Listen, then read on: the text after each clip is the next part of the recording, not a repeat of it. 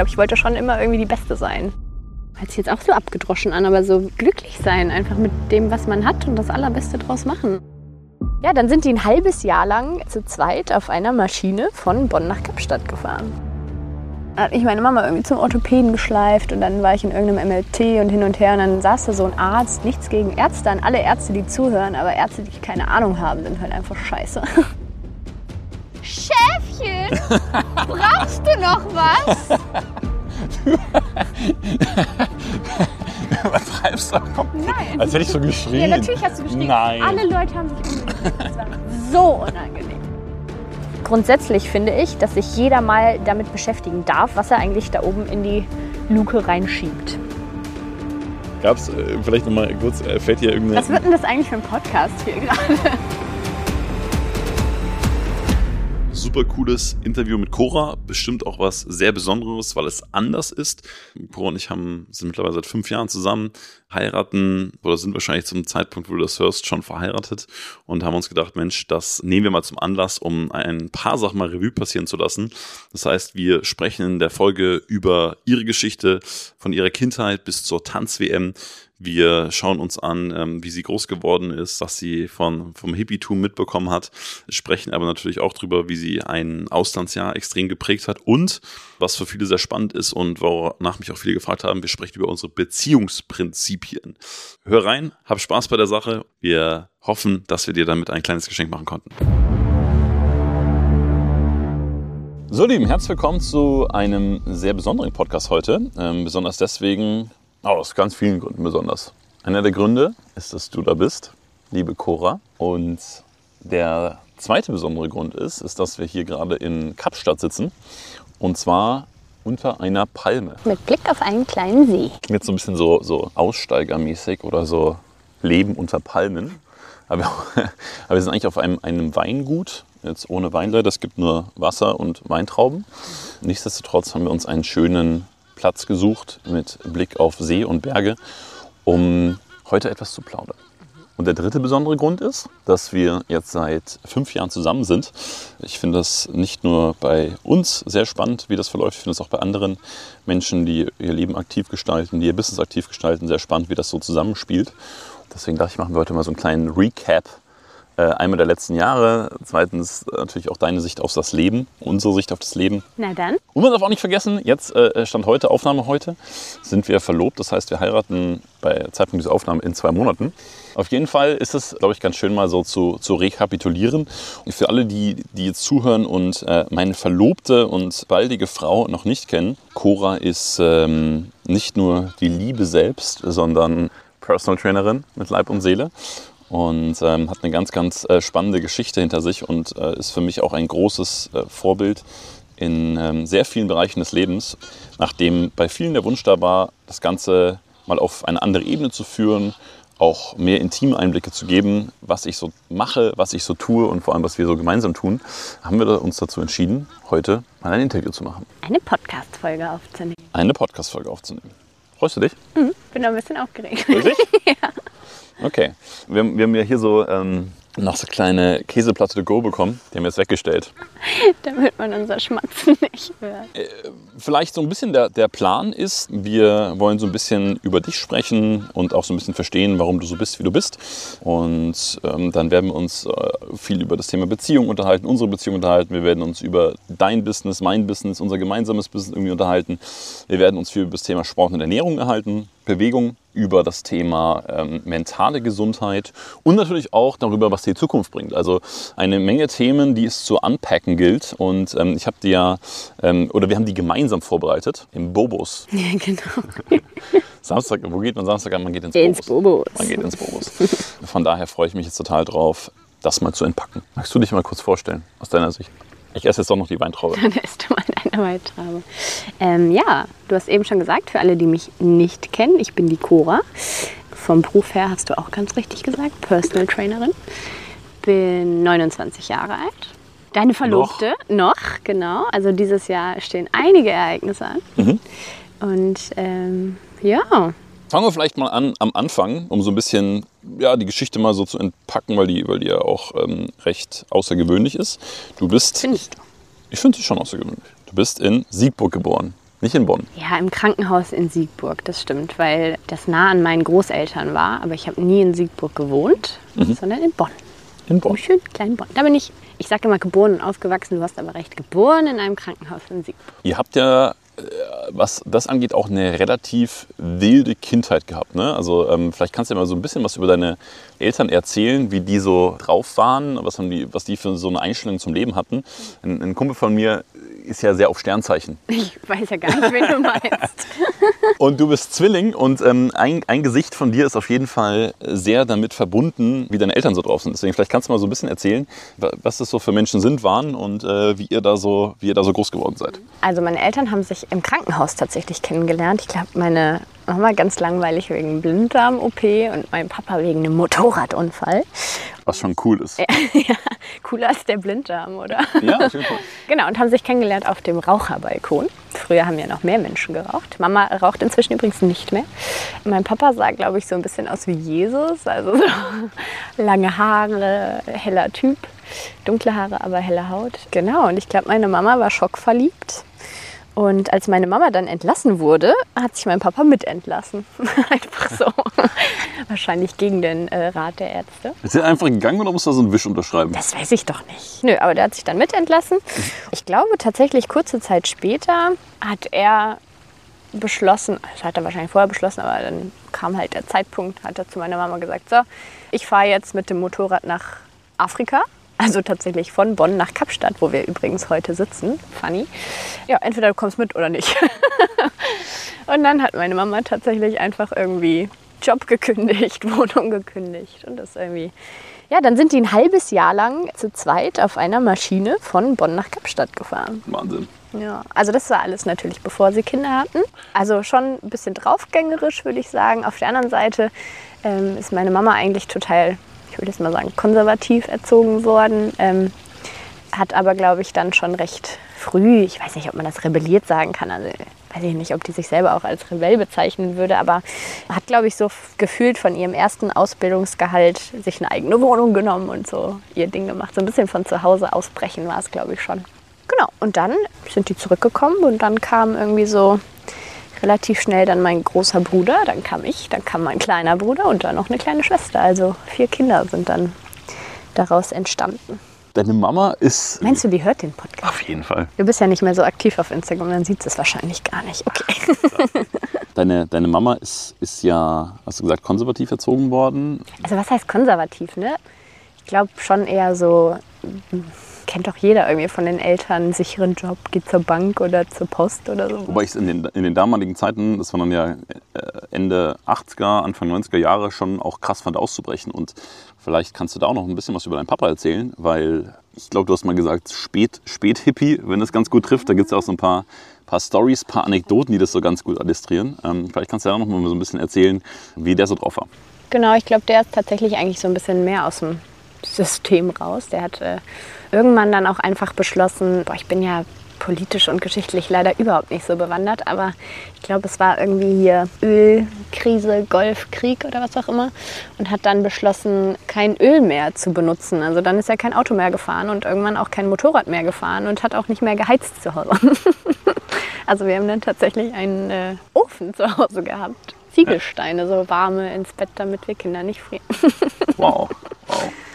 Was ich auch sehr schön finde, ihr seid trotzdem viel gereist. Das stimmt. äh, Und auch wenn es dann kein Auto und Motorrad mehr war, dann wurde halt mit dem Fahrrad verreist. Also das hört sich auch immer total krass an, wenn ich jetzt dran denke, dass falls wir irgendwann mal Kinder haben sollten, demnächst irgendwann, äh, wenn du dich einfach mit einem Kind aufs Fahrrad setzt und nach Frankreich fährst, das ist total abgedreht, aber irgendwie. Ja, voll geil eigentlich, oder? Ja. Ist das nicht so, wäre das nicht auch so aus heutiger Sicht, ich meine, gut, jetzt klar, jetzt geht die Bewegung eher wieder so ein bisschen Richtung Freedom und Selbstbestimmung und so, aber in den 2000er, 2010er Jahren, wo irgendwie jeder so am Hamsterrad war, wäre das nicht der Traum gewesen? Ich nehme mein Fahrrad und fahre nach Frankreich, nach Spanien. Voll. Ich finde es auch total geil, dass er das gemacht hat. Ihr seid dann zu Fürth aufgewachsen und hast du gesagt, junge Mädchen, junge Mädchen? Grüße gehen raus an meine Geschwister, falls irgendjemand diesen Podcast hört. Natürlich. Wie, wie wächst es sich so in so einer, in so einer wilden Family auf? Ja, also Ich weiß nicht, ob du da jetzt drauf hinaus willst, aber unser Papa lebt ja leider nicht mehr. Das auch relativ früh schon. Also ich war sechs, kurz vor meinem siebten Geburtstag und meine kleinste Schwester war gerade eineinhalb.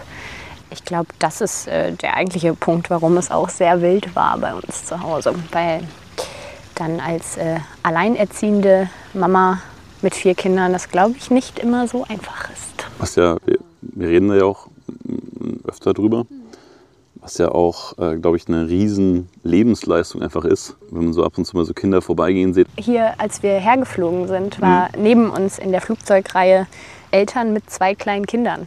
Und da haben wir schon gedacht, wie krass, also wie krass das einfach ist, so einen Elf-Stunden-Flug mit zwei Kindern zu managen, was die beiden super gemacht haben. Also ich habe gepennt wie sonst was, habe überhaupt nichts gehört. Ich glaube, einmal habe ich ein Baby schreien hören. Und natürlich ne, ist da irgendwie nicht immer alles glatt gelaufen. Äh, aber am Ende des Tages habe ich mehr als Respekt vor meiner Mama, dass sie das so ja, gewuppt hat.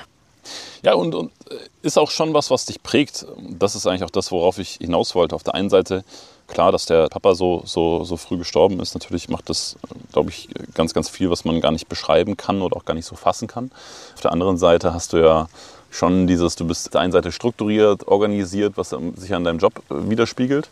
Und du hast aber auch immer wieder dieses Fuck you all gehen, ja. Ähm, was einfach eine total spannende Mischung ist. Ne? Also, dass du auch immer wieder so das System hinterfragst, das, was erzählt wird, hinterfragst. Und also finde ich schon, dass sich das so geprägt hat, oder? Ich glaube, das kommt, also jetzt im Alter, äh, auch immer mehr, dass ich mir denke, so, okay, so what? Also, was soll denn passieren? Dann äh, fährt man halt mit dem Fahrrad nach Frankreich und macht da Ferien. Ja, total inspirierend. Da denken wir auch heute noch. Ich, ich meine, dass wir mal ein Gespräch darüber hatten, wo wir gesagt haben, ja, hey, krass. Ich meine, ihr hattet ja damals, ihr hattet ja damals auch echt nicht viel Geld. Wie hat der, der ehemalige Kollege oder Chef von deinem Papa gesagt? Was, äh, ja, was hat, was hat er gesagt? ja, dass er halt. Äh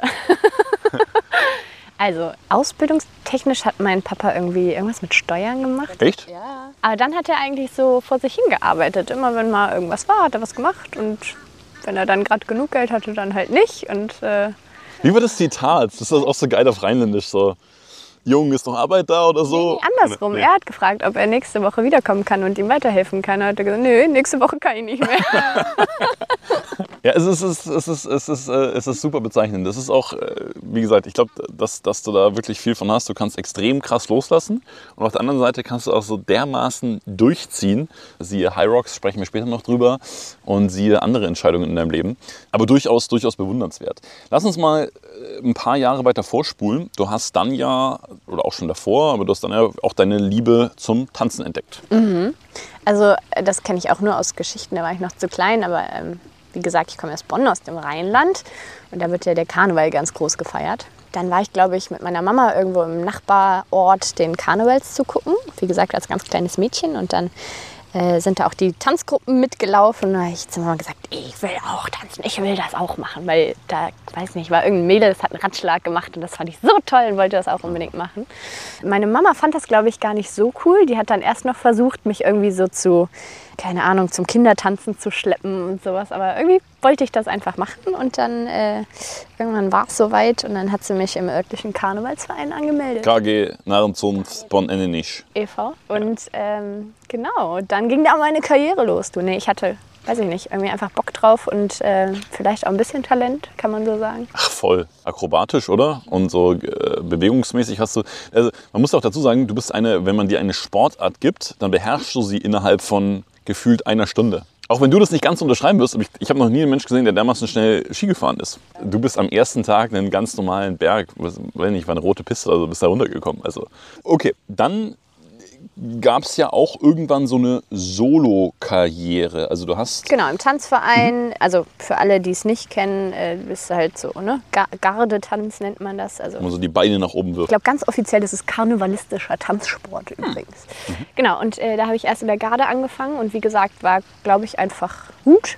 Und dann äh, hat mich eine, ja, die, hat dann die Kindertanzgruppe übernommen, die Kersti. Dann habe ich auf jeden Fall solo getanzt, genau. Hat sie das einfach vorgeschlagen, gesagt, oh ja, machen wir mal? Oder ich meine, du hast irgendwann mal erzählt, dass das auch so vom Niveau her oder dass das auch deine Persönlichkeit irgendwie so auf, auf dieses Individuelle ausgelegt war.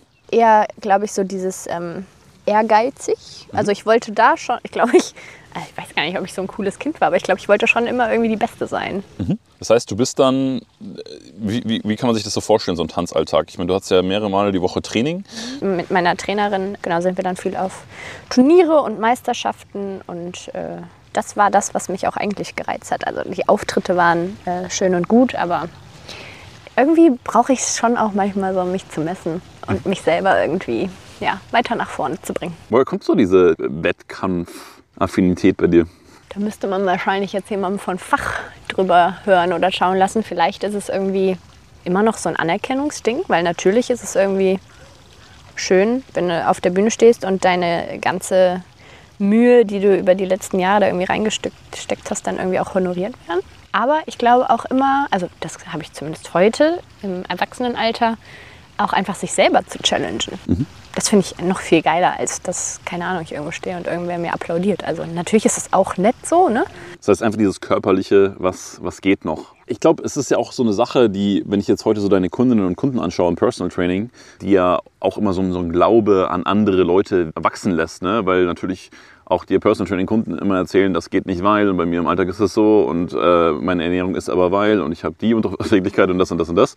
Und du weißt aber, welche körperlichen Grenzen sich immer wieder verschieben lassen, oder? Das macht so ein, so ein, so ein Teil davon aus, einfach so einen, so einen natürlichen Glauben an andere Menschen zu haben, zumindest in diesem Kontext. Was das ausmacht. Nee, ich, ich glaube, das ist das auch. Ach so, das ist das ausmacht. Ja, durchaus. Also kennst du ja auch selber, wenn von außen jemand draufschaut, der vielleicht in einer anderen Situation ist oder die Herausforderung, vor der du gerade stehst, schon gemeistert hast, dann ist es für dich irgendwie immer noch vielleicht schwierig zu glauben, dass auch du das schaffen kannst, aber ganz objektiv betrachtet weißt du ja, dass es möglich ist, dass man das schaffen kann und dass, also du hast ja gerade angesprochen, auf meine Kunden gemünzt. Klar bin ich da total happy, wenn ich jemandem, der gerade vielleicht irgendwie ein bisschen, äh, wie nennt man das, Scheuklappen aufhat oder einfach so ein bisschen eingeschränkte Sichtweise auf irgendwas hat, weil er irgendwas nicht sieht oder in irgendeinem Belief-System halt irgendwie drin hängt. Klar finde ich es dann geil, wenn ich den Sachen aufzeigen kann und die vielleicht auch selber auf einmal merken, hey, geht ja doch. Kommen wir mal vom Solo-Tanzen zu Auftritten vor, ich glaube, 8.000, 12.000 Leute. Wie viel hat der? 6000. Also jetzt mal nicht hier für die Zuschauer übertreiben. Ne? Also, ich ich finde das, ich finde das schon krass. 6.000 6.000 Leute, du, du bist dann zu den Chilinnen Es gewechselt. gab einen kurzen Break noch Okay. in, in meiner Karriere, wenn man das so sagen möchte. Äh, Mit 14 äh, hatte ich mal ein bisschen Rücken. Falsch trainiert oder irgendwas Blödes gemacht oder was auch immer das war. Und mit 14 entscheidest du halt noch nicht selber und sagst so, egal, ich nehme jetzt mal ein, zwei Ibu und dann geht's weiter. Dann hat mich meine Mama irgendwie zum Orthopäden geschleift und dann war ich in irgendeinem MLT und hin und her und dann saß da so ein Arzt, also nichts gegen Ärzte an alle Ärzte, die zuhören, aber Ärzte, die keine Ahnung haben, sind halt einfach scheiße. Und dann sagt er dann, äh, Frau Gassen, ihr, was war das, Röntgenbild oder ihre Wirbelsäule entspricht nicht dem Bild eines Jahrgang 92 oder so ein Scheiß. Ja, und dann haben sie mir aber empfohlen, mit dem Tanzen aufzuhören. Und das hört sich jetzt, nee, nee, das hört sich jetzt so easy an, ne? Aber meine Mama hat das dann halt so entschieden. Ich weiß nicht, ob das jemand nachvollziehen kann, der wirklich eine Leidenschaft oder irgendwo halt auch den, das Leben und den Alltag darauf ausgerichtet hat. Also, ne, das hört sich auch so doof an mit 14. Ich meine, was ist da schon irgendwie wichtig im Leben? Aber ich habe halt wirklich nichts anderes zu dem Zeitpunkt gemacht. Und ähm, da ist mir schon ein bisschen der der Boden unter den Füßen weggezogen worden und ähm, ein bisschen so Welt für mich zusammengebrochen. Dann habe ich ja ein bisschen Physiotherapie hin und her. Und dann war das mit dem Rücken auch gegessen. Also ich hätte da locker wahrscheinlich auch wieder einsteigen können. Ähm, aber irgendwie war das dann so over. Emotional over, oder? Ja, Oder hast du einfach das Gefühl, jetzt brauche ich auch nicht mehr anfangen, oder? wahrscheinlich. Also es war irgendwie so, so ein tiefer Cut, dass es irgendwie nicht mehr. Und dann irgendwann habe ich mir wieder eine Tanzschule gesucht. Dann, da hast du recht, äh, bin ich dann ins Cheerleading reingerutscht. Tatsächlich einfach nur, weil eine Freundin gesagt hat, komm, wir gehen da mal zum Vortanzen. Cheerleading ist ja auch was, was, glaube ich, extrem missverstanden Boah, leider. wird, ja. oder? Also muss ich ehrlich auch gestehen, ne? als ich, weiß ich nicht, dann früher irgendwie an Cheerleading gedacht habe oder so, das sind halt immer die Mädels mit Puschel an der Seite, die dann ein bisschen rumhüppen. Aber jeder, der sich da mal mit beschäftigt hat, also so richtiges Cheerleading, was ich auch nicht gemacht habe, ich habe Cheer Dance gemacht, muss man ehrlich äh, auch dazu sagen. Aber richtiges Cheerleading und auch Cheer Dance, also auf Leistungsniveau, ist einfach brutal, macht mördermäßig Spaß und ist halt auch einfach wirklich ein richtiger Sport. Wie, wie hast du das so erlebt? Ich meine, äh, Cheerleading sind ja auch andere Voraussetzungen. Waren die, war der das, das Baskets Dance Team, also für die, für die Telekom Baskets Bonn. Ich glaube, da sind dann so, wie viele Mädels im Team? 10, 12, 15? Nee, schon mehr. Noch mehr? Ja, ja. Dürfen die auch alle tanzen? Nee, und das ist ja das Ding. Also da gab es dann schon auch immer so, ja, ich glaube im Amerikanischen nennt man es dann, dann ein Squad. Nee, war einfach irgendwie ein, ein großes Team. Und dann wurde immer entschieden, wer halt mit tanzen darf auf der Fläche, weil da natürlich dann nur eine gewisse Anzahl an Mädels in Anführungsstrichen Platz hatten. Und du hast immer in der ersten Reihe getanzt. Nee, weil, Lauri, die Arena, mir ist egal, wo du stehst. Du so. stehst auch mal, vor, wenn du in der letzten Reihe stehst, stehst du auch in der ersten Reihe, halt von der anderen Seite. Ja gut, aber du tanzt ja in eine Richtung. Nee, wir haben immer auch mal in unterschiedliche Richtungen getanzt. Also das hast du jetzt so in deinem Kopf ab. Ja, für mich, bist du, für mich warst du immer in der ersten Reihe. Okay, aber das heißt, ähm, das ist dann ja auch ein bisschen eine andere Art von, von, von Sport gewesen. Ich meine, ihr seid dann deutscher Meister geworden. Du hast äh, die Weltmeisterschaften mitgetanzt. Hm, Es war chronologisch andersrum. Okay, sorry. Genau, also in Deutschland ist es so, der deutsche Meister, der darf quasi zu den Weltmeisterschaften fahren. Zumindest war das im Cheer Dance damals so. Ähm, inzwischen gibt es da, glaube ich, ich bin da jetzt leider auch schon was länger raus, aber ich glaube, inzwischen ist es auch im Dance so, also in der Kategorie, dass äh, ein Nationalteam gebildet wird, sich Leute dafür bewerben können und die Besten fahren dann halt zur WM. Damals war es auf jeden Fall so gewesen, dass der deutsche Meister auch auf die WM fahren durfte zur WM fahren durfte. Und das Team, was im Jahr, ich glaube, es war 2012, deutscher Meister geworden ist, die hatten dann zu wenig Mädels. Weil, auch wenn du dir den Arsch aufreißt in so einer Sportart, da wird halt leider überhaupt nichts finanziert irgendwie. Das heißt, jeder Teilnehmer muss alles selber bezahlen. Was äh, schon ganz schön krass ist, als, keine Ahnung, 17-, 18-Jährige da irgendwie Flug in die USA und Outfits und so weiter und so fort. Genau, und dann hat dieses Team quasi nach Unterstützung gesucht, deutschlandweit. Und da haben sich dann eine Freundin und ich, also aus meinem eigentlichen Verein, dort beworben. Und wir zwei sind dann mit dem anderen Verein und noch ein paar anderen Mädels nach Orlando geflogen. Und dort die Weltmeisterschaft getanzt. Genau. Übrigens für alle, die zuhören, dabei ist alles. Ne? Also Dabei, meinst du, dabei sein ist alles? Gibt es nicht so einen Nippel bei Stefan Raab oder so, wo eine dann sagt, hey, dabei ist alles. Nee, ich kenne nur dabei sein ist alles. Ja, genau, so heißt es eigentlich. Ach so, okay. äh, Genau, dabei sein war in dem Fall wirklich alles. Cool. Weil da gibt es andere Nationen, also wo der Sport einfach schon viel, viel weiter ist. Aber also will ich auch nicht runtermachen. Ne? Wir haben da schon ordentlich für trainiert und einfach unser allerbestes gegeben. Und es war eine ultra geile Erfahrung, das auf jeden Fall. Im Cheerleading gab es dann ja einen Cut im Sinne von, du bist mal ein Jahr ausgestiegen. Oder 15 Monate sogar, ne? Stimmt. Ähm, das war nach dem Abi. Da bin ich, äh, habe ich ein Auslandsjahr gemacht. Und am Ende war es nicht nur ein Jahr, sondern 15 Monate, da hast du recht. Ähm, du bist nach, nach Tansania geflogen. Vielleicht kannst du auch da noch mal kurz erzählen, was da so deine Motivationen waren, deine Gründe. Klar, es gibt viele, die irgendwie nach dem, nach dem Abi mal irgendwie was machen oder was sehen wollen von der Welt. Warum Tansania? Wie bist du drauf gekommen und wie hast du auch die Zeit dort erlebt? Wenn ich ganz ehrlich bin, habe ich mich einfach mal wieder um nichts gekümmert. also nach dem Abi stand ich da und war, hm, was machen wir jetzt eigentlich? Und äh, meine, wie das oft so ist, meine Tante hat eine Freundin, die in so einer Organisation arbeitet, die halt irgendwie Jugendliche oder Abiturienten eben ins Ausland versendet zum Freiwilligendienst. Und dann hat die da mal angefragt und dann meinte Pia, also die Freundin dann auch, ja, für dieses Jahr ist du viel zu spät dran, guck mal für nächstes Jahr. Und dann ist allerdings in dieser Organisation ein Mädel abgesprungen. Ich glaube, da ist dann ja auch der Papa krank geworden oder sowas. Und äh, die ist dann nicht mitgefahren. Und dann hatte ich genau, boah, ich glaube, es waren zwei Tage Zeit, also ein Wochenende, um mich zu entscheiden, ob ich das mache. Und dann hatte ich noch mal vier Tage Zeit, um irgendwie den ganzen Papierkram zusammenzusammeln. Und dann im darauffolgenden September ging es los. Geil. Das heißt aber, gut, du musst schon irgendeine Idee gehabt haben. Ich meine, du hättest jetzt auch nach Costa Rica gehen können. Oder Hätte ich wahrscheinlich auch gemacht, wenn es nichts anderes gegeben hätte. Es war einfach so, Impuls, jemand hat dir was zugesagt. Also ich fand den Gedanken schon geil, so ein Auslandsjahr, weil, keine Ahnung, ne? man redet ja auch davon, sich zu finden kann aber das Rätsel auflösen. Ich kam wieder und wusste immer noch nicht, was ich machen wollte.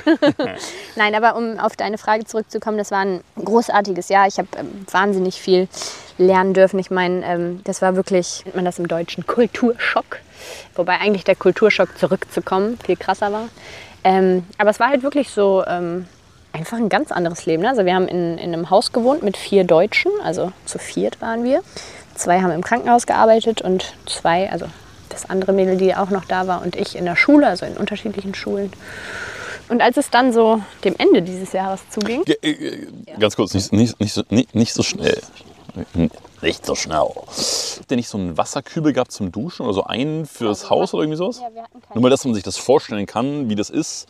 Also, weil jetzt hören ja gerade ganz viele zu, die haben keine Ahnung, wie es ist, in Tansania in einem Haus zu wohnen. Und du hast dann dort ja an der Schule gelehrt, kann man sogar sagen, oder? Also, du hast recht, in diesem Haus, wo wir gewohnt haben, es war keine Lehmhütte, es hatte Steinwände, aber mehr halt auch nicht. Also, wir hatten kein fließend Wasser, es gab einen äh, Tank, der vorm Haus stand, wo wir uns dann quasi unsere, so wie du es gesagt hast, diesen Wasserkübel mal auffüllen könnten. Und wenn der Tank leer war, dann kamen die Leute vom Krankenhaus, haben den abgeholt und aufgefüllt. Und wenn gerade kein Wasser im Fluss war, dann gab es halt auch mal kurz kein Wasser. Krass. Ja. Wie nimmt man das so als äh, Deutsche wahr auf einmal? Ich glaube, das ist ja auch was, was wir sagen wir, mal, auf einem völlig anderen Niveau, wo wir, wenn wir im Ausland sind, auch immer wieder sagen, hey, klar ist Deutschland irgendwie wetterblöd, aber auf der anderen Seite ist es so infrastrukturell einfach stark. Das Internet funktioniert, man hat ein gescheites Bett, ähm, die Infrastruktur im Sinne von Notfallsachen etc. funktionieren, Wasser ist da, warmes Wasser ist da, Strom ist da etc. Wie, wie kann man sich das vorstellen? Also wie, was, was, was geht da in einem vor? Wie verändert man sich, wenn man sowas erlebt? Also es war schon krass, als ich damals da angekommen bin, weil war schon irgendwie so ein bisschen, keine Ahnung, junges Mädchen, bisschen Tussi vielleicht auch, irgendwie Haare wichtig und immer schön aussehen und so. Das ging, glaube ich, relativ schnell weg, weil du halt einfach, ja, dich auf die wichtigen Sachen konzentrierst und ähm, klar ist das erstmal eine Gewöhnung. Ich war auch am Anfang immer so, dass ich mir mein Wasser noch auf dem Gaskocher heiß gemacht habe zum Duschen. Aber irgendwann ist das einfach ganz normal. Ich habe, glaube ich, am Ende des Jahres auch einfach Wasser aus der Leitung getrunken, was du ja niemals machen würdest, wenn du jetzt nach Tansania in Urlaub fliegen würdest. Mm, Ich würde sagen, also wie man sich dort verändert, ich glaube schon, dass das viel auch mit, ich auch immer noch sehr wertschätzend unserem Leben gegenüber, also in, in Deutschland gegenüber bin. Also einfach auch das wertzuschätzen weiß, dass dieses Wasser da aus der Leitung kommt und man eigentlich alles hat. Auf der anderen Seite gewöhnt man sich halt auch hier wieder an alles. Ich glaube, der Mensch ist einfach so ein Gewohnheitstier und wenn man so eine Erfahrung mal gemacht hat, dann weiß man auch, dass es anders geht. Ja. Was ist denn für dich so das, das, das, das größte Takeaway, was du so aus, aus Tansania mitgenommen hast aus dem Jahr? Da kann ich jetzt einen eigenen Podcast drüber machen. Ja, fang mal an. Nee, also was schon krass war, war so die Arbeit in der Schule. Ich meine, ich war Abiturientin. Also die, die hätten mich da alles unterrichten lassen. Und wir haben von Anfang an gesagt, also irgendwie alle Freiwilligen auch da, ich unterrichte nichts, wo Kinder irgendwie Prüfungen drin abhalten müssen, was irgendwie ihre Zukunft bestimmen kann. Ich meine, das war eine äh, private Schule, die irgendwie von einem deutschen Ehepaar auch gegründet wurde, von katholischen Schwestern geleitet und so weiter. Also das war für mich ganz klar, dass ich da nichts Wichtiges in, in Anführungsstrichen irgendwie denen beibringen möchte. Ähm, und ich würde auch äh, am Ende sagen, habe ich mehr gelernt von denen als die von mir. Was denn?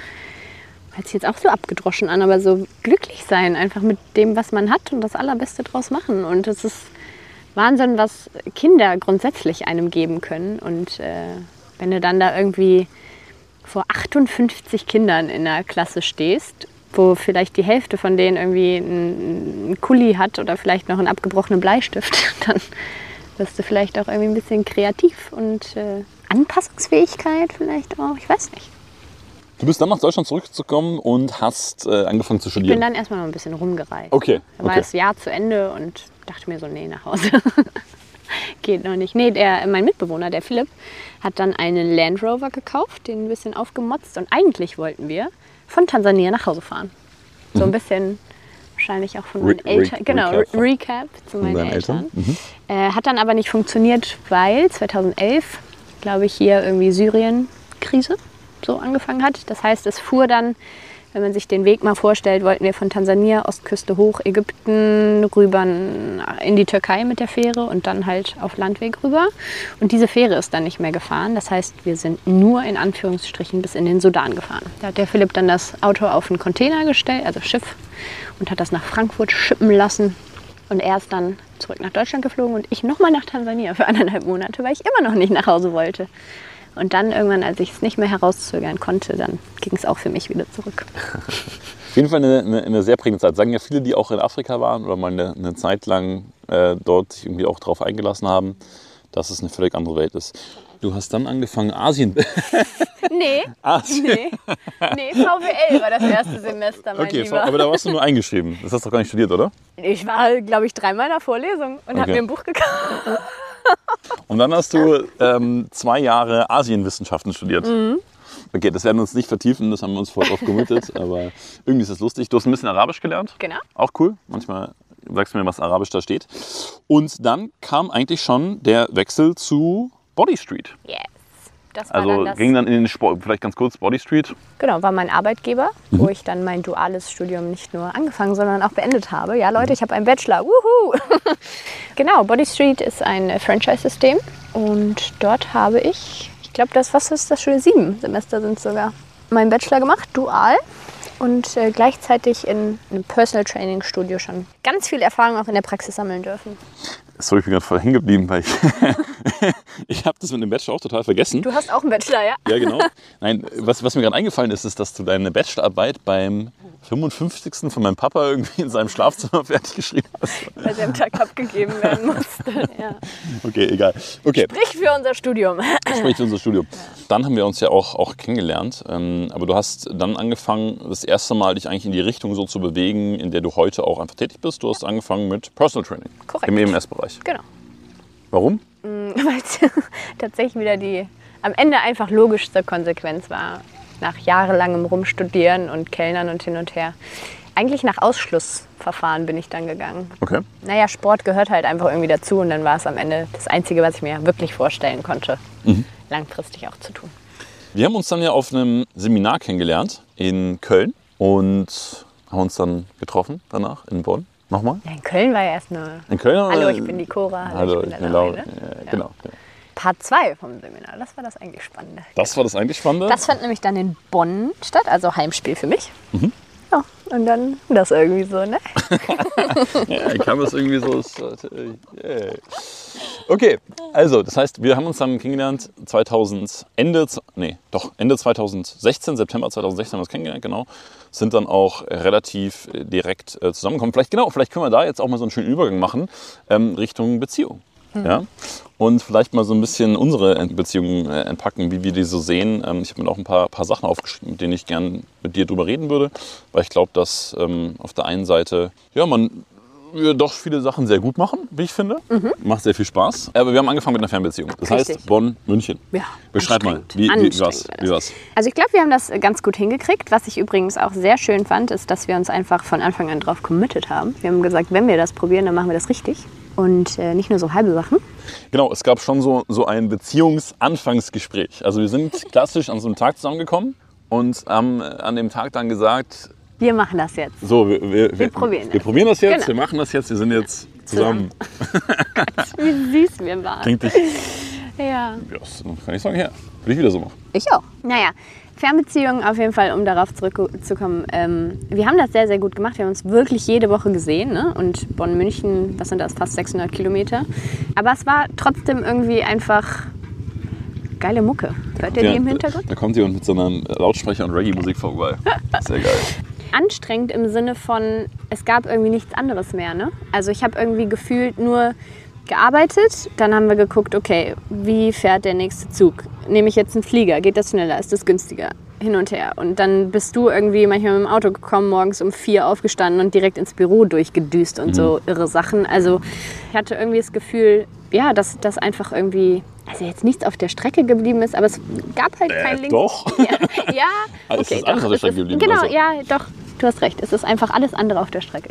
Also was für mich noch krass war, war noch, also auf der einen Seite klar, dass wir, glaube ich, damals ein gemeinsames Nettoeinkommen von ungefähr, weiß ich nicht, 1200, 1300, 1400 Euro hatten, was irgendwie dann auch, ich weiß nicht, unsere Konten waren auf jeden Fall sehr ausgereizt durch Flüge, Züge, whatever. Und wir haben auch jede nicht arbeitende Sekunde miteinander verbracht. Also ich erinnere mich, dass wir am Anfang wirklich in jeder freien Minute gefacetimed haben und teilweise sogar Damit eingeschlafen. zusammen, nein, wir haben zusammen geschlafen. Wir haben den Ja, Zoom genau. angemacht und wir haben den Laptop neben uns ins Bett gestellt und haben uns während, den, während dem, und haben quasi zusammen Oh Gott, geschlafen. ist das kitschig, ja. Ja, das war schön. Aber Fernbeziehungen, was, was, was hast du so raus mitgenommen oder was hast du so gelernt? Was waren so deine, deine, deine ja, Nuggets aus der Zeit? Wenn man was wirklich will, dann schafft man das und dann findet man immer Wege und Lösungen. Dann ist es halt der 3.24 Uhr Nachtzug, der Ja. direkt in die Arbeit fährt. Ey, puh. Also ich habe zwei Sachen mitgenommen. Also das eine ist definitiv die Wertschätzung für unsere Zeit. Ich glaube, wir sind heute auch immer noch nach fünfeinhalb Jahren und nach ähm, Zusammenwohnen, Zusammenziehen und auch ansonsten einem Leben, was wir uns so gebaut haben, dass wir viel Zeit miteinander verbringen können, immer noch echt, echt dankbar für jede Minute und jede Sekunde. Ich glaube, das klar rührt auch ein bisschen her vom, von der Story mit deinem, mit deinem Papa, dass wir einfach sehr schätzen können, dass wir diese Lebenszeit haben und dass die auch noch ein bisschen andauert, aber dass sie auch irgendwie endlich ist. Das habe ich mitgenommen. Und das Zweite, schon auch, wie du, wie du sagst, dass, dass die Sachen immer machbar sind. Also egal, ob es jetzt Business ist, egal, ob es große Ziele sind, egal, ob es Sachen sind, die irgendwie äh, unmöglich erscheinen, das halt einfach nur mit Commitment zu tun hat, mit Fokus zu tun hat und vor allem will ich die ganze Sache. Und wenn ich sie will, dann erreiche ich sie. Da gibt es überhaupt kein, kein Links, kein Rechts, da gibt es überhaupt keine Frage. Ich glaube, die, die Frage ist wirklich eher, immer wieder Kontexte zu finden oder auch einfach offen dafür zu sein, zu sagen, hey, ich, ich verliebe mich. Ja? Und das muss ja nicht immer wieder der neue Partner sein, aber es können ja ganz viele Kontexte im Leben sein. Wie würdest du denn jetzt so unsere, unsere Beziehung beschreiben? Was, was Gut, gut? gut. Was, was, was würdest du sagen, was sind so, was sind so vielleicht, vielleicht Werte, auf die wir achten oder was uns so ausmacht, was, was unser Zusammenleben so ausmacht? Ja, was, erzähl doch mal. Also, ich glaube, Punkt Nummer eins, der irgendwie alles andere auch zusammenhält, ist, dass wir uns einfach gerne haben. ja, einfach immer das Beste für den anderen wollen. Und ähm, klar ist bei uns auch nicht immer alles, also doch, eigentlich ist schon alles toll. Nee, aber ich glaube, ja, die, die Grundrichtung ist einfach immer wohlwollend dem anderen gegenüber. Jetzt sind hier Hunde. Für alle, die es nicht wissen, ich liebe Hunde Nicht. nicht.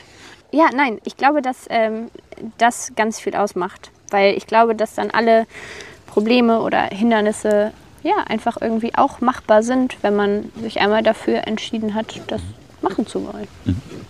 Ich glaube, eine Sache, die wir auch sehr früh beide verstanden haben und die, glaube ich, Beziehung, unserer Beziehung sehr zuträglich ist, ist, den anderen nicht für sein eigenes Leben oder für seine eigenen Verhaltensmuster oder Dinge, die einen irgendwie, keine Ahnung, unglücklich machen oder nerven oder stressen oder, oder Sorgen bereiten, den anderen dafür nicht verantwortlich zu machen. Ich glaube, das ist ein ganz, ganz entscheidender Punkt, dass wir beide manchmal auch zu viel. Ne? Wir sind dann eher vielleicht auch so ein bisschen geneigt, dass wir uns vielleicht ein bisschen zu spät anvertrauen, ein bisschen zu spät Hilfe holen oder wie auch immer.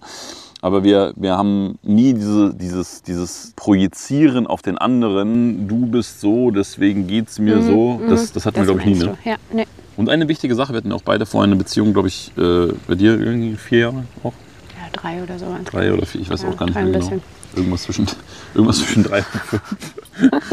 ähm, wo wir auch nochmal das, das Gegenteil einfach total erfahren haben. Ne? Mhm. Das natürlich dann auch prägt, dass du dir denkst, wow krass, auf einmal ist alles so einfach und auf einmal ist alles so leicht. Es kann auch schön sein. Es kann auch, es kann auch, total, es kann auch total einfach, kann Ja, und das sein. äh, hört sich jetzt aber so einfach an, weil das war für mich gar nicht so einfach am Anfang. Also wirklich irgendwie jemanden, also in dem Fall dich, kennenzulernen, der wirklich einfach nur, wirklich nur das Beste für einen möchte. Ja. Das auch irgendwie anzunehmen und nicht zu suchen, dass da jetzt wieder irgendwas kommt. So. Dazu habe ich auch eine kleine Anekdote. Die Oh ich, Gott, jetzt bin ich- Ja, wir, wir können da viel über Anekdoten reden, aber ich erinnere mich, dass wir auch in der Anfangsphase, ich glaube 2017 war das oder sowas, waren wir gemeinsam im Karneval. Ich war irgendwie relativ betrunken. So, und auf jeden Fall sind wir dann zu dir nach Hause und ich bin eingeschlafen und habe wirklich so über so einen Zeitraum von vier, fünf Stunden, glaube ich, einfach mal so tagsüber geschlafen. Also ich weiß nicht, wer das kennt oder mal so ein, so ein, so ein Tages-, äh, so ein Day-Drinking-Rausch hatte. Ähm, ich war dann auf jeden Fall äh, fertig und ich bin aufgewacht mit dem festen Glauben, dass du nicht da bist. Ja, aus folgendem Grund, weil es für mich völlig unverständlich war, dass man irgendeine Partys gibt. Ja? So, und, und dann hast du aber, nee, du hast dann irgendwie gebügelt oder irgendwie. Ich war dann, glaube ich, in der Küche und habe irgendwas gemacht. Und hast du, nein, guten Morgen, wie geht's dir? Und ich war, ich war vollkommen, ich war vollkommen schockt, dass jetzt irgendwie keine, weiß ich nicht, dass kein, Kein Stress jetzt da, Drama, kein- kein Drama oder du nicht weg warst oder irgendwie so, sondern einfach so, ach okay, der ist jetzt betrunken, der schläft, ah, wunderbar. Also, Und weißt du was, wir sind doch dann abends weitergezogen. Genau, wir sind- alles gut. Genau, wir sind dann abends wieder zusammen weitergezogen. Was jetzt übrigens nicht so klingen soll, als, als würde ich ständig betrunken rumliegen. Das Thema Alkohol Ah, äh, reden, reden wir später noch. Aber das war für mich so irgendwie bezeichnend für dieses gegenseitige Wohlwollen. Ja, dass man das wirklich spürt, dass man einfach committed ist miteinander. Und ich meine, das ist ja auch das, was du in, in einer Ehe eigentlich machen, oder was, was auch eine Ehe irgendwie auszeichnet, dass du, wie soll man das sagen, dass du einfach committed bist. So, und wenn es dem anderen gut geht, geht es ihm gut und wenn nicht, dann nicht. Und aber irgendwie man macht die Sachen irgendwie immer zusammen. Ja, und wenn es dem anderen nicht gut geht, dann kann man ja auch mal, sollte ja zumindest so sein, dass der andere dann auch irgendwie sein Möglichstes tut, dass das wieder besser wird. Aber am Ende des Tages sind wir halt auch nicht verantwortlich für den anderen. Ne? Eine Frage, die ich dir immer ganz gerne stelle, ist, was bedeutet denn eigentlich Liebe für dich? Die du mir immer gerne stellst. Hört sich so an, als würdest du jeden Morgen aufstehen und mich fragen, was Nein, Liebe das ist so, so, ist so schön, über diese, über diese Frage oder über dieses Thema nachzudenken, Mhm. finde ich. Liebe, bitte. Kennst du noch diese kleinen Comics? Liebe ist? Nein. Nein? Nein. Mit diesen zwei Figürchen, Nein. wo er dann immer irgendwas. Nein. Nee? Okay, schade. Na gut, okay. Also das Wichtigste ist für mich wirklich so dieses Wohlwollen dem anderen gegenüber. Also Mhm. Liebe ich, ist für mich, wenn ich den anderen wirklich ganz bedingungslos einfach so mag, wie er ist und möchte, dass es ihm gut geht. Schön. Was ist Liebe für dich? Ja, hat bestimmt was mit, ähm, mit einer gewissen Bedingungslosigkeit zu tun, was glaube ich, was glaube ich auch eine, eine Sache ist, die man auch discovern darf mit der Zeit, weil die glaube ich im Menschen nicht so angelegt ist, dass man Dinge bedingungslos, erwartungslos tut, einfach nur weil man sie tut. Meinst du, dass das im Menschen nicht so veranlagt ist oder dass es vielleicht einfach in unserer Gesellschaft nicht Ja, ja, so genau. ist, Also es ist- es ist überlagert. Dem, dem Menschen irgendwie abtrainiert. Ja, ja, genau, es ist, es ist überlagert. Aber das, das bedeutet auf jeden Fall Liebe für mich. Und Liebe bedeutet für mich auch ja, eine, ganz tiefe, eine ganz tiefe Form von Vertrauen in irgendeiner Form. Weil ich glaube, Vertrauen ist mit einer der, der schönsten Sachen im Leben. Klar, wenn man dem Leben vertraut, wenn man seinem Business vertraut, wenn man seinen Mitarbeitern vertraut, seinem Team vertraut und so weiter. Und in einer Partnerschaft dieses, dieses tiefe Vertrauen zueinander, dieses ja, irgendwie Gefühl, dass man sich aufeinander verlassen kann, dass man sich gegenseitig Halt gibt, dass man irgendwie auch immer wieder zueinander findet. Das, das, das war auch nochmal so ein Punkt, weil, weil klar, jeder hat mal so seine Sachen und jeder geht mal seinen eigenen Weg und, und dass man nicht immer hinterfragt, naja gut, wenn, wenn du dich jetzt entscheidest, mehr, keine Ahnung, so zu arbeiten oder mehr so dein Leben zu gestalten, dass das, die Frage, dass, wie das mit uns wird, stellt sich für mich nicht. Weil ich weiß, ganz egal, ob du jetzt auf Haiti wohnen willst und da irgendwie Personal Training machst oder auf Hawaii und da irgendwie Tauchkurse geben willst oder wie auch immer, das wird Ich war immer. noch nie tauchen. Also Liebe bedeutet für mich, dass es auch immer einen gemeinsamen Weg gibt, ganz egal, wie die einzelnen individuellen Wege aussehen. Das ist vielleicht so ganz Ja, gut und man auch in diesen Weg vertraut. Ne? Mhm. Hm. Wie schön. Wie schön. Wie würdest du denn jetzt mal so mal, mal unsere Schwächen sehen? Aber fangen, wir- fangen wir mal mit mir an. Wo, wo würdest du denn sagen, in, in der Beziehung, da würdest du mir jetzt äh, so ein Zeugnis ausstellen, wenn du jetzt sagst, okay, da, da, da kannst du. Sechs. Nee, aber da kannst du jetzt mal noch dran arbeiten. So, wie, so, ein- wie so ein Fließtext in so einem Grundschulzeugnis. Lieber Er war Lauri, ähm, da müssen wir noch mal dran arbeiten. In unserer Beziehung? Ja, kannst auch bei mir als Mensch sagen. Das äh, ist ja oft sehr ähnlich. Okay, das ist jetzt so ultra Stereotyp, aber du bist einfach so unordentlich. Du bist einfach so unordentlich und so klassisch. Die Socken liegen einen Meter neben dem Wäschekorb, da wo sie hingehören.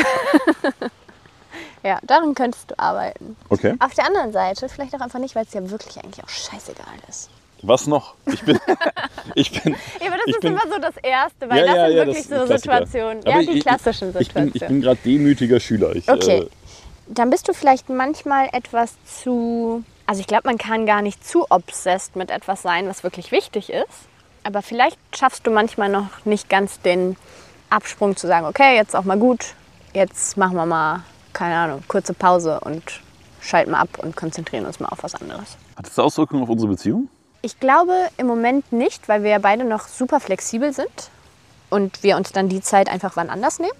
Ich könnte mir vorstellen, wenn Kinder mit im Spiel sind, dann wird sich zwangsläufig da etwas ändern müssen dürfen. Hast du, so eine, hast du so eine Sache, wo du sagst, hey, da sind wir als Paar einfach noch nicht gut? Oder siehst du da irgendwas, wo du sagst, also bestimmt viel, aber fällt dir irgendwas ein, wo du sagst, hey, da dürfen wir uns als Paar echt weiterentwickeln? Da Du hast das eben schon mal kurz gesagt, ähm, wobei ich glaube auch, dass wir da schon besser geworden sind, aber früher über Sachen zu reden, nicht irgendwie in sich rein und in seinen Rucksack schieben und dann wird der Rucksack irgendwann ganz schwer.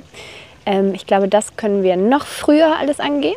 Und sonst, Ich finde schon auch, dass wir, dass wir beide äh, teilweise eine gewisse Ego-Shooter-Mentalität haben. Also ich glaube, wir sind es einfach beide auch gewohnt, äh, alleine Ergebnisse zu kreieren oder ja, sagen wir mal auch durch ein hohes Maß an Eigenverantwortung, Selbstverantwortung. ähm, Keine Ahnung, wissen wir, was, was auf der einen Seite sehr positiv ist. Wir, wir wissen, wir brauchen irgendwie niemanden zum Überleben. Wir kriegen das alles selber hin. Wir brauchen auch eigentlich nicht, nicht einander, um zu überleben.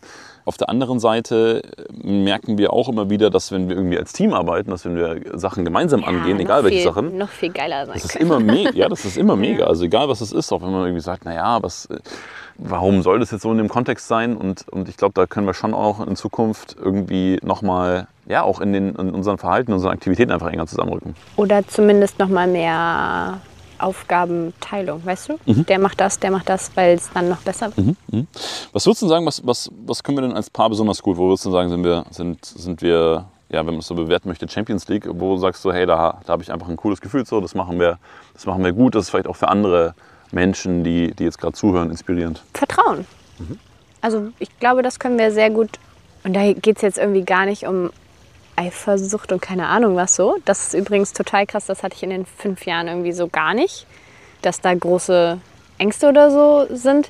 Sondern ich glaube, was wir gut können, ist so, also wir wissen halt einfach, dass das so stimmt, was wir so tun.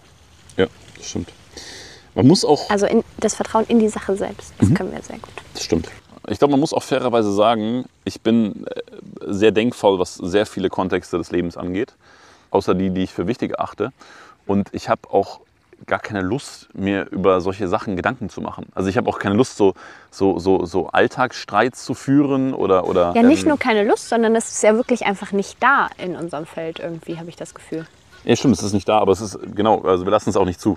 Nee, weil es aber auch gar nicht auftaucht. Ja. Gleichzeitig muss, darf man auch sagen, was ist denn für ein Viech? Kranich? Ich weiß Sieht aus, nicht. als würde der eine den anderen so jagen.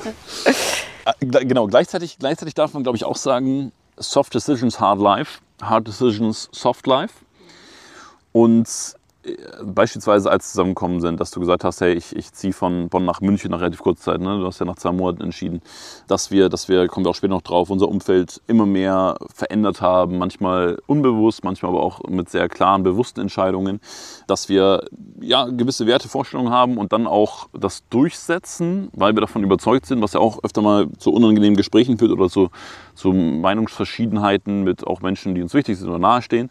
Ähm, das das finde ich schon, dass wir das, dass wir das gut hinbekommen, dass wir auch wissen, dass es dazugehört, auch einfach mal tough zu sein oder diese, diese unangenehmen Gespräche auch zu führen.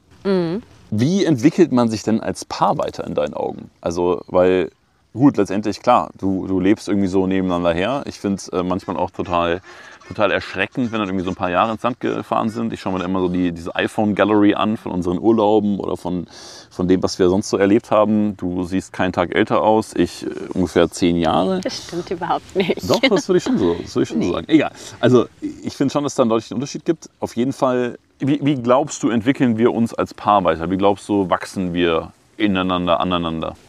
Ich glaube, dass es schon von Vorteil sein kann, wenn man zumindest irgendwo gemeinsame Interessen hat.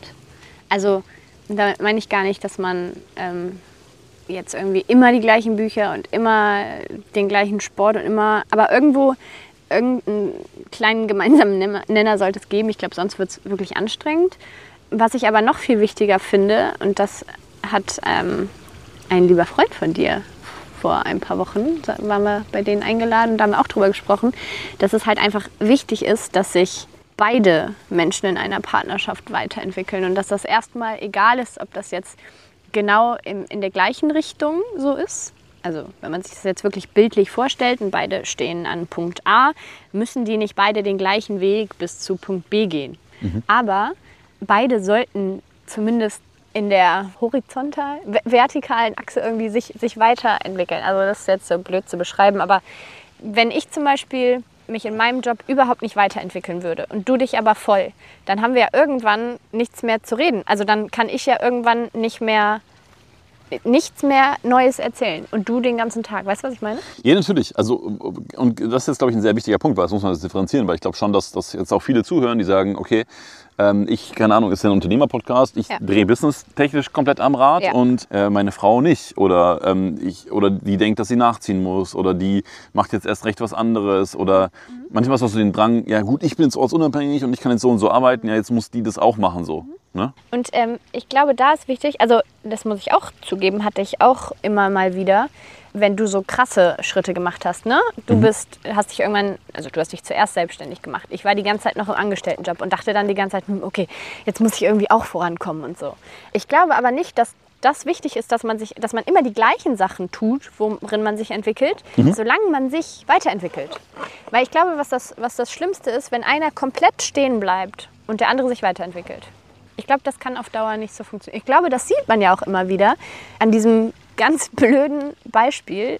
Frau kriegt die Kinder, bleibt zu Hause und Mann arbeitet. So, und das kann ja auch total gut funktionieren, um Gottes Willen. Das will ich jetzt überhaupt nicht sagen. So dieses, es ist ja irgendwo so dieses klassische Familienmodell. Aber wenn die Frau halt wirklich jeden Tag nur erzählen kann, was die Kinder gegessen haben, wie der Inhalt der Windel aussieht und was auf dem Spielplatz passiert ist. Also was will der Mann denn? da?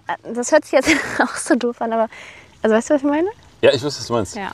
Zwei Punkte vielleicht dazu. Erstens glaube ich, und ähm, das, da haben wir auch mal vor ein paar Wochen drüber gesprochen, ich glaube, du darfst den Anspruch behalten und ich glaube, du darfst auch den Anspruch an Weiterentwicklung aneinander haben. Und das klingt jetzt so leistungsorientiert, also man darf das gegenseitig fordern. Voneinander. Ja, das muss nicht immer der Bereich sein, den, den ich mir jetzt für dich vorstelle, den du dir für mich vorstellst. Oder nur weil du jetzt sagst, hey, ich drehe jetzt gerade im Sport durch, muss ich das nicht machen. Aber ich finde schon der Anspruch, dass man dem anderen sagen darf, hey, ich habe das Gefühl, gerade eben passiert bei dir nicht so richtig viel. Wo möchtest du dich entwickeln? Wo möchtest du was machen? Weil alles, was, was nicht wächst, das stirbt. So. Und das Zweite ist, und ich glaube, das haben wir am Anfang auch noch nicht so gut hinbekommen. Ähm, du hast auch gerade mal gesagt, naja gut, ich habe mich früher selbstständig gemacht und irgendwie hinterher und ich kann ja nicht so wie du und bla bla bla. Dass, dass du das mit der Zeit aber auch immer als Inspiration siehst. Ne? Weil klar, du bist jetzt sportlich mittlerweile viel, viel weiter als ich. Du bist bestimmt auch was, was Health und, und Ernährung und Bewegung und überhaupt gesundes Leben und gesund altern auch viel, viel weiter als ich vor ein paar Jahren wäre es vielleicht eher so gewesen, vielleicht eine Trotzhaltung oder eine Ego-Haltung oder, oder dann auch so eine, so eine verkrampfte, ich mache irgendwas anderes oder dagegen. Und ich glaube, eine schöne Geschichte ist, wenn man wirklich sagt, ich lasse mich davon inspirieren, ich lasse mich davon mitziehen, hey komm, nimm mich an die Hand, zeig mir auch einen Einstieg, nimm mich mit, hilf mir, ähm, ich habe da Lust drauf. Ja, erstens das. Und zweitens ist doch auch total geil, wenn man als Paar oder auch als Familie, wenn jeder halt so seine Bereiche hat. Weil total dumm wäre es doch, dass alle immer alles machen müssen. Das ist ja total aufwendig. Wenn du jetzt das Thema Business voll durchdrungen hast und ich jetzt erstmal auch das Thema Business voll durchdringen würde, dann hätten wir ja beide in der Zeit noch das Thema, nehmen wir jetzt mal Sport und Ernährung überhaupt nicht. gemacht. logisch. Hab ich so auch noch nie drüber nachgedacht. Ja, das ist voll clever eigentlich. So, und wenn dann zum Beispiel, keine Ahnung, Kinder mit ins Spiel kommen, dann macht der eine halt mehr das und der andere mehr das. Ja. Und wenn es dann, keine Ahnung, ums Thema, dann ist halt der eine der Reisemanager und der andere der Kofferpacker. Keine Ahnung. Also es hört sich jetzt so doof an, aber Aufgabenteilung, dann ist man ja viel schneller auch am Ziel. Ja klar, das hast du ja auch in einem Unternehmen genauso. Du würdest nie darauf äh, auf die Idee kommen, dir irgendwie nur zehn Sales-Leute einzustellen, den Rest nicht, sondern du würdest halt sagen, hey cool, einer für Richtig, dass Sales, einer alle. Bereiche abgedeckt sind. Geil. Habe ich auch so noch nie Nice. drüber nachgedacht. Sehr schön. Eine Sache, die vielleicht den einen oder anderen Hörer auch interessiert oder wo, glaube ich, auch viele, die in einer Beziehung sind, so drüber nachdenken, ist Thema Rituale oder gemeinsame Rituale. Was haben wir denn für Rituale oder, oder fällt dir da irgendwas ein, wo du sagst, Mensch, das, äh, das kannst du empfehlen oder das ist sehr schön, das äh, könnte vielen Menschen weiterhelfen? Also was ich total schön finde, ist, ähm, wann, wann immer wir es schaffen, dass wir morgens ein bisschen Zeit miteinander verbringen. Also dass man nicht aufsteht und jeder muss lossprinten, weil man irgendwie drei Minuten vorher aufgestanden ist, sondern vielleicht sich einfach mal den Wecker eine halbe Stunde vorher stellt und einfach noch ein bisschen Zeit hat zum Kaffee oder Tee trinken oder Zitronenwasser trinken. ähm, das finde ich sehr schön. Das haben wir auch nicht immer so gemacht, weil Das gar nicht. weil du mehr die Nachteule bist und dann immer bis zum bis drei Minuten vorher irgendwie geschlafen hast. Kann das sein? Und ich bin mehr die Frühaufsteherin und habe halt lieber ein bisschen mehr Zeit. Das kann sein, das hat schon ein bisschen damit zu tun, dass wir den Alltag so ein bisschen entzerrt haben oder ein bisschen mehr nach unseren Biorhythmen aufgebaut haben. Der Inhalt davon ist ja zu sagen, hey, du, du startest halt den Tag und hast das, was dir wichtig ist, nämlich deinen Partner schon mal, hast einfach schon mal eine, eine sehr bewusste gemeinsame Zeit miteinander verbracht. Und das ist ja auch oft gar nicht lang. Ich glaube, das ist es auch. Es ist die bewusste Zeit. Ja. Und weil man kann ja auch zwei Stunden miteinander verbringen, aber jeder hat irgendwie, der eine hängt am Handy und der andere schreibt nur ein paar E-Mails oder so. Das ist ja, dann sind wir zwar zusammen, aber keine bewusste Zeit. Ich glaube, das ist wichtig. Das sind ja wirklich auch manchmal nur zehn Minuten oder für eine Stunde, wenn wir im Garten sitzen Ja. und halt echt irgendwie einen Espresso oder so trinken. Ähm, Das reicht ja auch dann Ja. schon. Ja. Sehr, sehr oft. Vollkommen Genau. aus. Und was wir auch eine ganze Zeit lang immer mal gemacht haben, das könnten wir eigentlich mal wieder einführen oder mal wieder machen, unsere May-Do-Liste. Kennst du Ah die ja, noch? ja klar. Wir haben uns keine To-Do-Liste geschrieben, sondern eine May-Do-Liste, weil es viel schöner ist als eine To-Do-Liste, wo dann so ähm, ganz viele Sachen drauf standen, auf die wir einfach Lust hatten. Und dann haben wir auch irgendwann mal so eine Jahresbucketlist gemacht und einfach für jeden Monat irgendeine schöne Aktivität gemacht. Inzwischen sind so viele schöne Aktivitäten, dass wir wahrscheinlich gar keine Liste mehr brauchen. Ja, das ist echt krass. Ne? Also es hat sich schon, es hat sich schon sehr verändert. Und klar, natürlich hat es auch mit Business zu tun, angestellt sein davor und, und Flexibilität und so weiter, weil da irgendwie auch viele Reisen drauf standen, die wir irgendwie auch gefühlt schon so alle, alle erlebt haben. Ähm, kommen wir auch später noch drauf, was uns ja auch irgendwie so ein bisschen, bisschen weg vom Materialismus geführt hat, weil wir einfach schon, keine Ahnung, ja, viel haben oder viel gehabt haben, viel gesehen haben. Und wo dann irgendwie andere Dinge mit der Zeit wichtiger werden. Was mir gerade noch einfällt, was wir haben, ist, wir haben eine ähm, Dinge, die uns Energie geben Liste. Oh ja, das ist eine Die super schön. Liste. Die solltet ihr euch alle anlegen. Ja, die ist Einfach super. mal aufschreiben, Dinge, die euch richtig gut tun. Genau.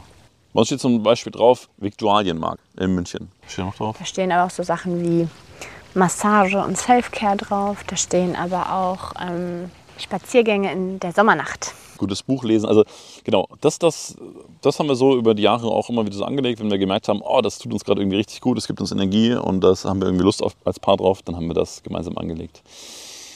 So, Co. Gab es äh, vielleicht noch mal kurz, äh, fällt dir irgendeine... Was wird denn das eigentlich für ein Podcast hier gerade? Ja, ich, ich, ich, ich finde es schon wichtig, immer die gesamte Bandbreite abzubilden. Na gut. So diese Podcasts, wo man ja sagt, nein, wir machen das so toll und das Okay, ist so okay. richtig bei uns und das ist, ah, und so musst du das machen und ähm, keine Ahnung, jetzt äh, hol dir jemand einen Online-Kurs, wie du eine Beziehung führst. Irgendwie nicht so meins, äh, deswegen, ich würde gern 360 Grad. Ja, fällt dir irgendeine eine, eine Anekdote ein, wo du sagst, das war zwischen uns so unangenehm oder Mhm. peinlich? Durchaus die eine oder andere.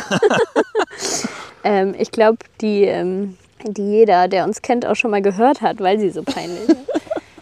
Also, du hast mir eine Jacke mitgebracht. Gell? Die fandst Geschenkt. du ja geschenkt. Die fandst du schön und hast sie mir geschenkt.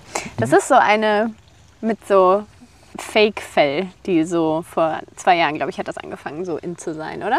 Keine Ahnung. Sieht halt Modisch aus wie so, wie aus. so Schafsfell, was auch immer. Und da müsst ihr euch vorstellen, stehen wir mitten im Supermarkt. Lauri in der einen Ecke des Raumes und ich in der anderen Ecke des Raumes. Und dann schreit es auf einmal durch den Raum. Schäfchen, brauchst du noch was? Übertreibst du komplett. Nein. Als hätte ich so geschrien. Ja, natürlich hast du geschrien. Nein. Alle Leute haben sich umgedreht. Es war so unangenehm. Es war so unangenehm. Ach ja. Schäfchen. Ich überlege gerade, ob du mal irgendwas gemacht hast, was mir extrem peinlich war. Mir- Mir fällt gerade auch nichts direkt ein. Kommt vielleicht später noch im, im, im, im, im weiteren Verlauf. Wunderbar. Dann würde ich sagen, schließen wir das, das äh, Thema Beziehung nicht ab, aber äh, zumindest inhaltlich einmal ab und äh, switchen einmal Richtung äh, Business rüber. Kann ich noch eine Sache sagen? Ja, ja kannst alle sagen. Ich glaube, was auch noch ganz wichtig ist, ist wirklich bei sich zu bleiben und sich zu fragen, was einem wichtig ist oder wie man es gerne hätte und drauf zu scheißen, was die anderen sagen. Ja, okay, da musst du jetzt mal ein bisschen aufholen, weil das klingt sonst wie so ein Kalenderspruch. lebe nicht dein Leben, sondern lebe nee, ich das Träume lebe- nicht dein Träume nicht dein Leben, sondern dein, deinen Traum. Als, als Wandtattoo. Genau. Nee, ich meine damit, dass meine Schwester wirklich im Strahl kotzen würde, wenn ihr Freund ihr 250 Spitznamen geben würde. Und wenn das für uns okay ist, dann ist das einfach okay. Ja. Weißt du, was ich meine? Ja. Und äh, wenn wir, weiß ich nicht, dein Kumpel Dejan hat das auch irgendwann mal gesagt, Alter, so eine Beziehung wie ihr führt, könnte ich niemals führen. Ja, musst du ja auch nicht. Weißt du? Ist halt sein Ding. Wir telefonieren halt auch einfach mehrfach am Tag. Auch wenn wir uns eine Stunde später sehen, dann telefonieren wir halt trotzdem kurz, wenn wir da Lust drauf haben. Das stimmt. Wir, wir haben schon viel Kontakt. Wir sind da vielleicht einfach was enger als andere und das ist ja auch in Ordnung. Und das meine ich damit. Ja. Macht, worauf ihr Bock habt, was euch wichtig ist, was sich gut anfühlt und scheiß drauf, was die anderen sagen. Ich, äh, ich möchte das noch einmal kurz ergänzen, weil ich glaube, das eine ist ja einfach so, sein, seine Beziehung so zu führen, wie man sie führt. Ich meine, das sieht ja auch keiner. Ich glaube, das ist auch gar nicht so, so die krasse Challenge, außer man hat jetzt irgendwie noch persönlich ein paar, äh, Problems? ja, oder aber Vorbehalte gegen, also untereinander. Oder so. man ist einfach nicht so intim oder man weiß von noch nicht so viel. Das oder das ist ja in der Anfangsphase normal, das gehört ja dazu. Ich finde es vor allem auch wichtig, ähm, das auch nach außen darzustellen. Hatten wir gerade vor mit den Hard Decisions, wenn es hart auf hart kommt. Also ich glaube, wir haben zum Beispiel bei uns zu Hause so, dass wir gesagt haben, hey, wir haben immer ein, wir haben immer ein Open House. So, mhm. Das heißt, Open House im wahrsten Sinne des Wortes. Das ist ein super schönes Sommerhaus. Das heißt, wir haben im Sommer immer die Terrasse offen und grillen irgendwie gefühlt jeden Tag und laden super gerne Leute ein und so weiter das, das auf der einen Seite, dass wir total offen und tolerant sind, auf der anderen Seite haben wir aber auch gewisse, ich will jetzt nicht sagen Regeln, aber Dinge, wo wir einfach darauf achten, ja? was einen gewissen respektvollen Umgang miteinander umgeht, was aber auch eine gewisse, wie soll ich sagen, eine gewisse liberale Einstellung ähm, zum Leben an den Tag legt. Und dass wir das auch gemeinsam vertreten, wenn wir das Gefühl haben, jemand verstößt gegen diese Werte oder jemand, äh, keine Ahnung, macht irgendeinen Fass auf, was wir bei uns im Haus irgendwie nicht haben wollen. Mhm, stimmt. Und ich glaube, das ist schon nochmal die größere Challenge, auch nach, ja, gemeinsam auch dafür einzustehen, in Momenten, wo es vielleicht darauf ankommt, darauf einzustehen. Da hast du recht. Du hast dich dann nach ähm, Body Street, nach deiner Bachelorarbeit, wie lange warst du bei Body Street? Auch fünf Jahre oder so, ne? Mhm. Und hast dann ja auch in, in München gearbeitet bei meinem, bei meinem Trauzeugen. Vielleicht kannst du da noch mal zu dem, zu dem Job äh, kurz was erzählen oder auch allgemein, was du einfach aus der Zeit mitgenommen hast, was du da gelernt hast. Mhm. War ein super Job. nee, also wirklich, ich würde das auch immer wieder tun, weil die Ausbildung, zumindest in dem Betrieb, wo ich arbeiten durfte, einfach richtig gut ist. Also sowohl fachlich, aber vor allem auch ja, wurde sehr viel Wert gelegt auf die Ausbildung und Weiterbildung der Mitarbeiter. Ich hatte dann auch noch das Privilege, dass ich ein äh, Studio leiten durfte. Also auch da durfte ich wahnsinnig viel lernen. Ähm, ja, Thema Mitarbeiterführung und so weiter ist ja im Business auch auf jeden Fall ein Punkt. Und vor allem, was glaube ich einfach das Allergeiste an diesem Job ist, man lernt so viele coole Menschen kennen. Mhm. Auch mal nicht so coole, aber wirklich meistens mhm. einfach nur coole Menschen, von denen man auch super viel lernen kann. Ja. Grüße gehen raus an Benny Dash um das Daschland. Uhu. Tatsächlich auch so, also ich habe ja auch da gearbeitet äh, drei Jahre und ich muss echt sagen, für junge Menschen, die irgendwie im Dienstleistungsberuf arbeiten wollen oder grundsätzlich Dienstleister werden wollen, ist es wirklich die geilste Ausbildung, ja. die es gibt. Ja, speziell bei Benny. Wollte gerade sagen, wenn man an einen guten Ausbilder gerät. Genau. Weil leider, und ich glaube, das ist auch bei McDonalds so, du hast zwar deine, also ich komme jetzt auf McDonalds wegen Franchise, mhm. klar hast du deine Qualitätsstandards und im besten Fall sollte das auch überall der Fall sein. Aber wenn du halt einfach ja, irgendwie an Ja, äh, klar. Es hängt, es, ja, es hängt immer an den Führungskräften. Das ist, das ist glaube ich, das ich, klar. Nur, nur was ich damit sagen möchte, ist, du, was, was wir halt beide gelernt haben, ist, wir haben halt von arbeitslos zu, keine Ahnung, neunstellige, äh, wie sagt man da? Rezi, also, Drezi. Wir, wir hatten äh, dann, glaube ich, irgendwann mal einen, einen, Kunden, der hatte dann einen Privatjet. Ja, genau. Also du, also du lernst da halt wirklich von A nach Z alles ein. Genau, du lernst da wirklich mit allen mit allen Menschentypen mit umzugehen. allen Menschentypen umzugehen, mit allen gesellschaftlichen Schichten irgendwie umzugehen. Du, du lernst aber auch alle Menschen irgendwie zu begeistern, abzuholen. Du hörst dir von allen die Geschichten an, du fühlst in die Leute rein, du probierst einfach einen richtig guten Job zu machen. Und was du extrem dort lernst, ist wirklich das Prinzip, it's about them. Ja? It's not about you, it's mhm. about them. Und mhm. einfach, ein, einfach ein richtig geiler Dienstleister zu sein weil es einfach extrem viel Spaß macht. Und ähm, deswegen, also die Zeit möchte ich auf gar keinen Fall missen. Das war mit die wertvollste Zeit meines Lebens und, und ich profitiere heute extrem davon. Du, du glaube ich, auch ja. in deinem Leben. Ne? Ähm, deswegen da nochmal, also auch, auch äh, ein Riesendank auch an, an Matthias und Emma-Lena, die das ganze Ding mal gegründet haben. Muss man auch mal fairerweise dazu sagen. Mit so einer Idee mal so vielen Leuten auch die Chance zu geben, so eine Ausbildung zu haben, mhm. Da drin zu arbeiten. Also äh, Chapeau, Hut ab und vielen Dank nochmal.